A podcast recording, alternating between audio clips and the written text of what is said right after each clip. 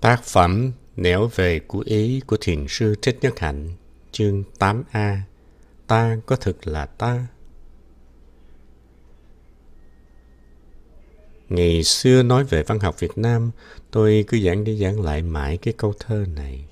Mạc vị xuân tàn hoa lạc tận, đình tiền tác giả nhất chi mai của mãn giác thiền sư đời Lý.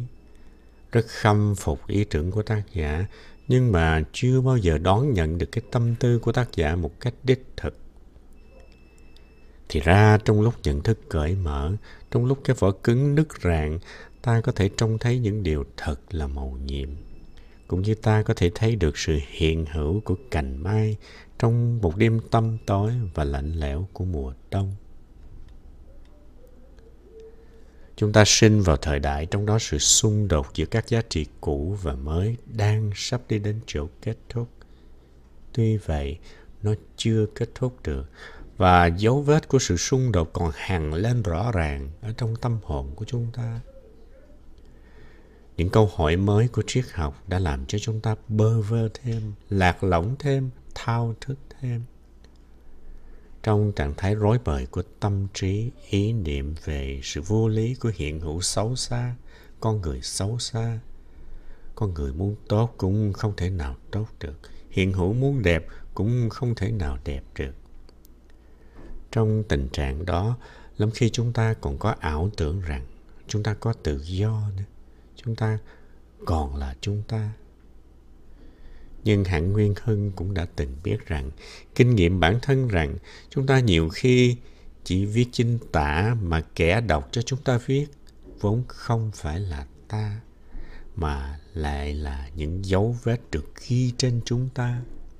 Hoặc nói một cách khác hơn là mệnh lệnh của nghiệp lực cộng đồng. Chúng ta đã không được là chúng ta thì nếu chúng ta có tự do đi nữa, tự do đó nữa, cũng không phải là tự do của chúng ta. Có lúc chúng ta không còn ham tự do nữa. Có lúc chúng ta sợ hãi tự do. Đó là tại vì chúng ta không thực là chúng ta. Chúng ta bị bao phủ rất là nhiều lớp rong rêu và vôi gạch. Chúng ta cần đập vỡ tất cả để được giải thoát nhưng chúng ta sợ sự đập vỡ đó. Bởi vì chúng ta cứ tưởng những lớp voi gạch rong rêu đó mà vỡ thì chúng ta cũng vỡ luôn. Mà những lớp voi gạch rong rêu đó than ôi có phải là chúng ta đâu? Ngày tôi khám phá ra cái điều mà tôi nói đó, đó tôi bỗng thấy tôi nhìn tất cả mọi vật với một cặp mắt khác lạ. Trước hết tôi nhìn vào tôi và tôi thấy thân thể tôi quả là một cái gì màu nhiệm. Tôi chưa bao giờ nhìn tôi như thế. Tôi thấy không có lý do gì mà ta lại có thể nhìn thân thể ta một trong năm phần của hợp thể ngũ uẩn với một cặp mắt coi thường. Chúng ta có khuynh hướng coi thường những gì nằm trong tầm tay của chúng ta. Chúng ta đánh giá chúng một cách quá hạ thấp và lắm khi vì u mê, chúng ta nguyền rủa sự tồn tại của chúng nữa. Như đôi mắt của tôi đây, chẳng hạn. Vì tôi có đôi mắt và vì tôi cho đó là một sự thật hiển nhiên. Mà hiển nhiên sao được? Làm gì mà hiển nhiên được một cách dễ dàng thế? Cho nên tôi không chú trọng tới chúng, không cần hỏi han chúng, không nhận được thông điệp của chúng. Và do đó tôi mất chúng có cũng như không. Chỉ khi nào người ta bị mù đột ngột, người ta mới cảm nhận được sự hiện hữu trước kia của đôi mắt. Nhưng cảm nhận như thế thì muộn quá rồi. Một người mù được sáng thì mới biết thế nào là sự hiện diện quý giá của một đôi mắt. Người đó có thể sống sung sướng ngay trên trái đất, sung sướng hơn cả trên thiên đường thế giới đầy màu sắc này cùng với đôi mắt kia là những gì thật màu nhiệm là những gì có thể hiến dâng cho chúng ta những sung sướng ngây ngất Từ lúc đó, chẳng khi nào nhìn mây trắng trời xanh mà tôi lại không nhìn với nụ cười. Thế giới đột nhiên giàu có hẳn lên và tươi sáng hẳn lên. Người mù mới sáng có thể tìm thấy thiên đường.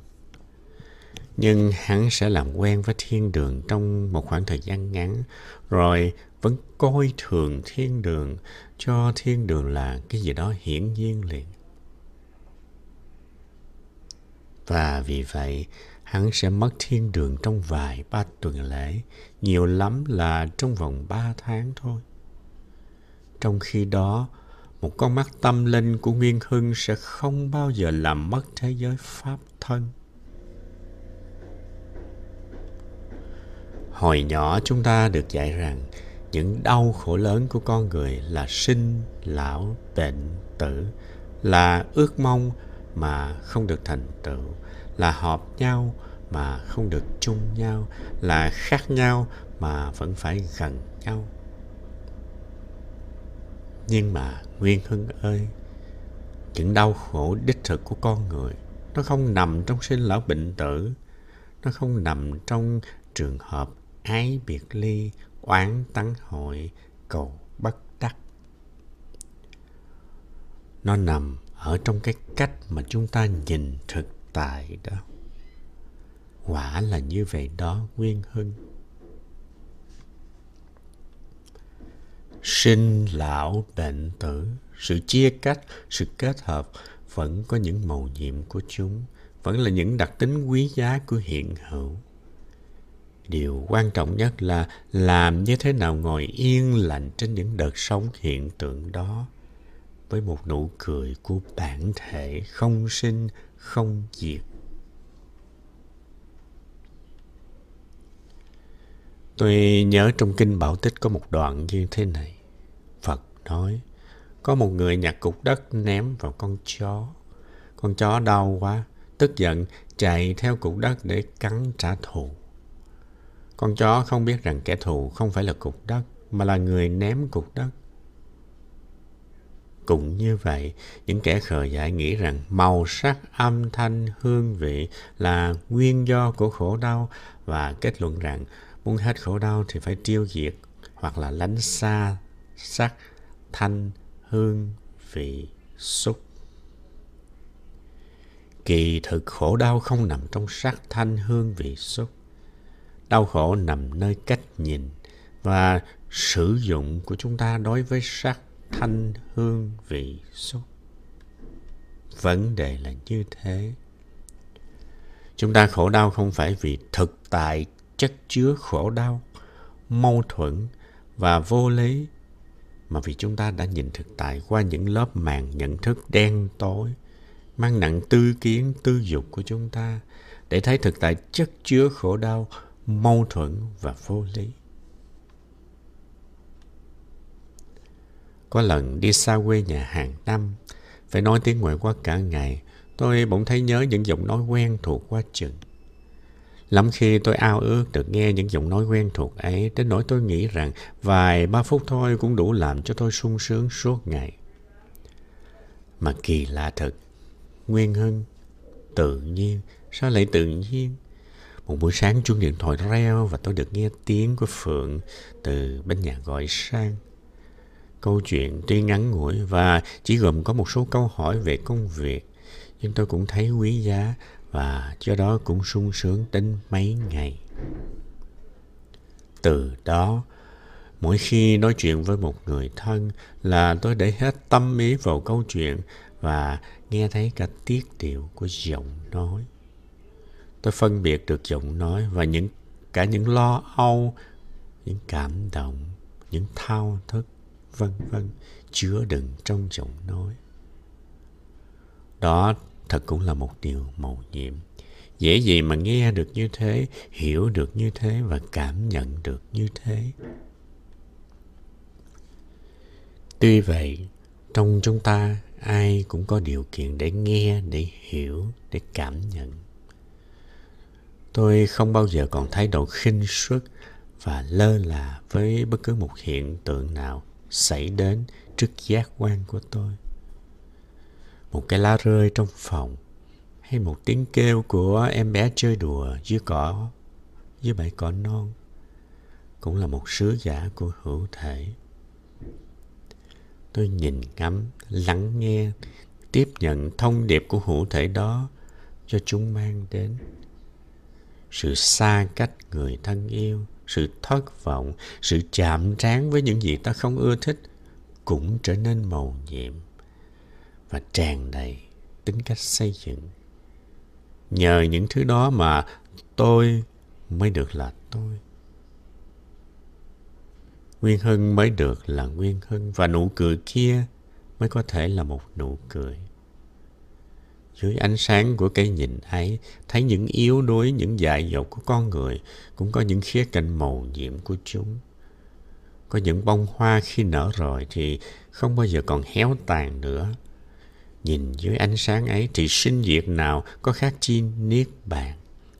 Vì vậy, có một đêm trong giờ tư duy, tôi bỗng muốn la lên rằng sự nghiệp của các đức Phật đã được hoàn tất từ những bao giờ rồi. Và sở dĩ nó đã hoàn tất cũng vì nó chưa bao giờ thực sự khởi đầu cả. Nguyên Hưng nhìn lại lịch sử nhân loại và nhìn lại quá khứ của chúng ta, Nguyên Hưng sẽ phải công nhận rằng quá tình, Nguyên Hưng không thể phân biệt được cái gì là thực sự may và cái gì thực sự rủi nữa. Cái gì thực sự tốt và cái gì thực sự xấu nữa. Chắc Nguyên Hưng còn nhớ câu chuyện người trại chủ mất ngựa chứ. Mất ngựa, có hẳn đó là rủi ro không? Điều đó chỉ có một cái nhìn bao quát thời gian và không gian mới trả lời được.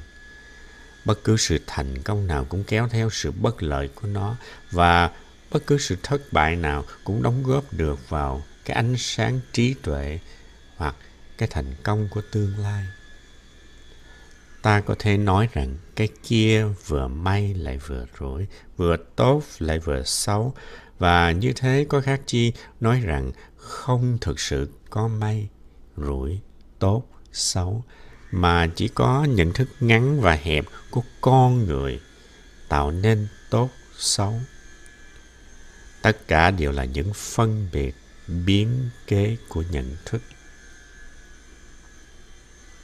Nguyên Hưng Người ta nói rằng không thể nào thành lập được một nền luân lý nếu không thiết lập được tiêu chuẩn thiện ác. Nhưng mà mây bay hoa nở, gió thoảng nước trôi, có cần đến luân lý đâu, có cần đến tiêu chuẩn thiện ác đâu. Thế mà nhiều kẻ lại khen ngợi họ là những bậc thánh, những nhà đại luân lý. Nhiều kẻ lại nhìn vào họ xét nghiệm hành động ngôn ngữ và tư tưởng họ để cố thiết lập ra một cái nền đạo đức luân lý có cơ sở tiêu chuẩn thiện ác đàng hoàng và gán cái nền luân lý tìm ra được ấy cho họ. Họ chỉ mỉm cười. Nếu nói rằng chính họ, họ không biết thế nào là thiện là ác, thì chắc là không ai nghĩ rằng họ nói đùa. Chỉ có người điên mới nói thật một câu như vậy. Cho nên người điên nào cũng khó tìm ra một tri kỷ để trao tâm ấn của mình. Một nhà thi hào là gì? Đó là một người không biết gì về kỹ thuật vần điệu. Chỉ khi nào anh không phải là thi hào thì anh mới biết thế nào là vần điệu mà thôi. Thế thì Nguyên hơn Thứ cam lộ mỗi ngày mà họ uống có thể được bọn phàm nhân xem là độc dược. Đó. Mà nói cho ra lẽ thì độc dược bao giờ cũng là độc dược đối với ai thôi. Đối với người đã nhìn thấy sự thật thì nhận thức đồng thời là hành động. Đâu có thể nói rằng ta phải thiết lập triết lý hành động trên cơ bản triết lý nhận thức. Khi chúng ta còn là tù nhân của ý niệm ngôn từ, thì chúng ta mới vướng vào sự phân biệt, nhận thức và hành động. Mới có cái hăng hái trẻ con để bàn luận về triết học hành động. Đối với kẻ đã nhìn thấy thì không có sự nhận thức chân lý, cũng như không có phương châm hành động không có sự chứng đắc và không có đối tượng của chứng đắc tâm kinh đã chẳng nói thế là gì Và bởi vì đã là sự sống chân thực, đã là gió thoảng, là mây bay, là nước trôi, là hoa nở. Kẻ kia cần gì phương châm hành động. Khi người ta bay thì người ta không cần biết đến những luật lệ, những dấu hiệu đi đường của xe cộ dù là xe lớn hay là xe nhỏ. Ngôn ngữ kẻ kia sẽ là ngôn ngữ của mây, của gió, của hoa, của nước. Anh đừng đến đặt cho họ những câu hỏi vớ vẩn về triết học. Họ sẽ trả lời anh bằng một câu thơ hoặc dạ họ sẽ hỏi anh xem là anh ăn cơm chưa? Anh đã rửa chén chưa? Nếu anh bị bó chặt trong câu hỏi, họ sẽ chỉ ra núi rừng. Bất tính, chỉ kháng bác cửu nguyệt, phân phân hoàng diệp, mãn sơn xuyên. Phải rồi, không tin thì hãy ngắm mùa thu đến đi, tơi bời lá rụng ngập sơn xuyên kìa. Còn nếu anh cứng đầu thì họ có thể lấy gậy đánh anh đó. Cho anh chừa đi cái thói quen đem cái kính khái niệm mà đi soi chân lý. Đó. Nguyên Hưng ơi, ở phương bói chúng ta mà có được một thi sĩ như thế thì núi rừng đã đẹp lại càng thêm đẹp, phải không? Trong kinh Phật, từ ngữ trang nghiêm được dùng theo nghĩa là làm cho đẹp và Bồ Tát trang nghiêm Phật độ có nghĩa là sự hiện hữu của các vị Bồ Tát làm cho đất Phật đẹp đẽ hẳn lên. Tôi nhớ có lần vua Huệ Tông nhà Lý nghe danh hiện quan thiền sư cho người lên núi mời ngài về cung. Người từ chối, trả lời rằng, Nội các vị thiền sư tại Đức hiện đang phục vụ ở thủ đô cũng đã là trang nghiêm đến điện cát rồi. Sự có mặt của người đạt đạo quả có thể làm đẹp cuộc đời bằng chính đạo đức vô hành của họ. Mà đạo đức vô hành thì làm gì có tiêu chuẩn, có phương châm hả Nguyên Hưng? Bây giờ là mấy giờ? Nguyên Hưng biết không? Còn 15 phút nữa là nửa đêm đó. Lễ Giáng sinh sắp đến rồi. Nghĩ cũng thật là một điều màu nhiệm. Tôi thức trong cái giờ linh thiêng này, ngồi đây viết cho Nguyên Hưng. Những ý tưởng của tôi trào lên và tôi cảm thấy dễ chịu khi trút chúng bớt xuống đầu ngồi bút. Tôi vừa nói cho em nghe về nguồn linh cảm đã khiến cho tôi biết nhìn, biết nghe cái thế giới hiện tượng một cách cẩn thận. Có những giây phút chỉ xảy đến một lần hoặc vài lần trong đời thôi xảy đến như sự xuất hiện của một vị sứ giả của chân như, một thông điệp của thực tại. Và nếu ta vô tâm, ta sẽ để cho chúng đi qua và không bao giờ trở lại. Bí quyết của thiền tông chắc hẳn là ở chỗ khám phá được đường đi, nẻo về của những giây phút như thế và sửa soạn, cống hiến cơ hội cho chúng trở lại và cuối cùng làm cho ánh sáng rạng rỡ của nó tỏa chiếu rạng rỡ trong một chuyến trở về không từ đâu tới mà cũng sẽ không đi về đâu để tôi đọc cho Nguyên Hân nghe bài thơ sau đây của Quách Thoại nói về sự hiện diện của bông hoa thược dược nhé. Đứng yên ngoài hàng chậu, em mỉm cười nhiệm màu, lặng nhìn em kinh ngạc. Vừa thoáng nghe em hát, lời ca em thiên thâu, ta sụp lại cúi đầu. Nguyên Hưng có nghe gì không? Tôi thấy rất rõ là giây phút đã xuất hiện bức màn đã hé dù trong giây lát và thi sĩ đã thấy. Bông hoa thược dược đứng ngoài hàng dậu kia có lẽ vì hiển nhiên quá cho nên không ai thực sự trông thấy. Khi tâm linh ta nghe được tiếng hát bất diệt của nó và nhìn thấy nụ cười nhiệm màu của nó thì nó không còn là một bông hoa thược dược tầm thường nữa. Nó là sứ giả, nó là thông điệp, nó là pháp thân. Tôi nhớ có lần trụ vũ ca ngợi Cánh hoa là tứ đại, mà tỏa hương tinh thần, mắt em là tứ đại, mà rạng ngời yêu thương. Tôi tưởng trụ vũ không ca ngợi mà thốt ra những lời biểu lộ một sự ngạc nhiên. Giây phút cũng đã tới, ánh sáng lòe lên rồi lại tắt. Nhưng trong một đời người mà có được một lần thấy, nào có phải là ít ỏi gì đâu. Đã thấy được một lần thì có thể thấy mãi đó. Vấn đề là ở chỗ ta có tha thiết không, có thành khẩn không, có cẩn trọng không. Thế thôi.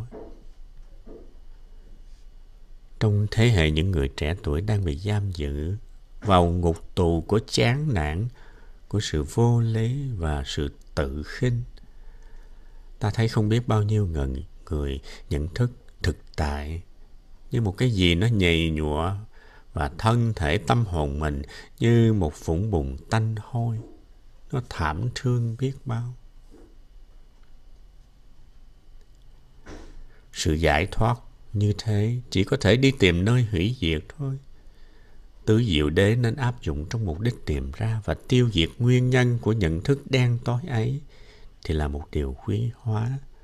Còn nếu vì muốn giải thích biện hộ cho sự thực thứ nhất bằng cách phải bôi lem bức tranh thực tại đi, gán cho thực tại cái tính cách khổ tự nó không có gì hết. Thì đó là bắt đầu một cuộc vu khống to lớn. Thực tại không khổ, không lạc. Chỉ có qua nhận thức ta nó mới là khổ hay là lạc mà thôi. Nói như thế Nguyên Hưng ơi, không phải là nói rằng những trận động đất, những con vi trùng, những trận chiến tranh, những hiện tượng sinh lão bệnh tử là không có thật. Chúng có thật đấy chứ, cũng như muôn ngàn hiện tượng khác vậy. Nhưng tự thân của chúng không phải là sự đau khổ. Và con người có thể giảm thiểu sự hiện hữu của chúng đến một giới hạn nào đó còn tiêu diệt chúng hoàn toàn, đó là điều không thể thực hiện. Cũng như muốn có trắng mà không có đen, có dài mà không có ngắn, có sinh mà không có tử, có một mà không có nhiều vậy. Tính cách biến kế của nhận thức tạo tác ra thế giới khổ đau. Cũng giống như người thợ vẽ ra cái hình ma quỷ và rồi khiếp sợ chính những cái bức hình của chính mình vẽ. Những bức hình ấy, Nguyên Hưng ơi, nào phải là ảo ảnh đâu. Nó là những bức hình có thật. Nguyên Hưng, đêm mùng 2 tháng Chạp 10. Đêm mùng 2 tháng 10 tiếp sau đó là một đêm tôi cần ghi nhớ. Nguyên Hưng cứ tưởng tượng một trời đầy sao sáng, không trăng, nhưng ngôi sao nào cũng sáng, cũng đẹp, cũng lấp lánh, cũng to như là đôi mắt của trẻ con. Trên một nền trời không có gần mây. Cố nhiên khung trời đó chỉ là khung trời nội tâm thôi. Vì hôm ấy ở thành phố tôi ở, mưa gió về đầy trời. Các cửa phòng đều đóng kín. Suốt một đêm tôi đã không ngủ. Vì có muốn đi ngủ thì cũng không thể nào ngủ được. Đầu hôm tôi thức để đọc Bonhoeffer và giai đoạn chót của đời chàng đã giúp cho tôi làm bừng tỉnh dậy cái bầu trời đầy sao sáng sẵn có trong tâm linh của mọi người. Tôi bỗng thấy sung sướng lạ kỳ và có cảm nghĩ rõ rệt rằng tôi có thể chịu đựng nổi. Viết đến đây, tôi còn thấy tâm hồn rạc rào những cảm xúc mới lạ và có lẽ Nguyên Hưng cũng đang chia sẻ những cảm xúc ấy với tôi. Bonhoeffer chỉ là một giọt nước cuối cùng làm tách nước tràn đầy. Một nhân duyên cuối cùng, một làn gió nhẹ thổi tới cho trái cây chín mùi rụng xuống. Được sống trọn một đêm như thế thì ta không nên than trách chi hết nữa về cuộc đời. Những đêm như thế đẹp lắm Nguyên Hưng à lòng ta ngập tràn thương yêu, can đảm và nghị lực dân tràn ta thấy óc và tim ta là những đóa hoa, những cảm xúc, những rung động, những đau khổ của chúng ta đều hiện hữu một cách rất màu nhiệm tuy ta biết rằng hình hài ta vẫn là hình hài của chính ta.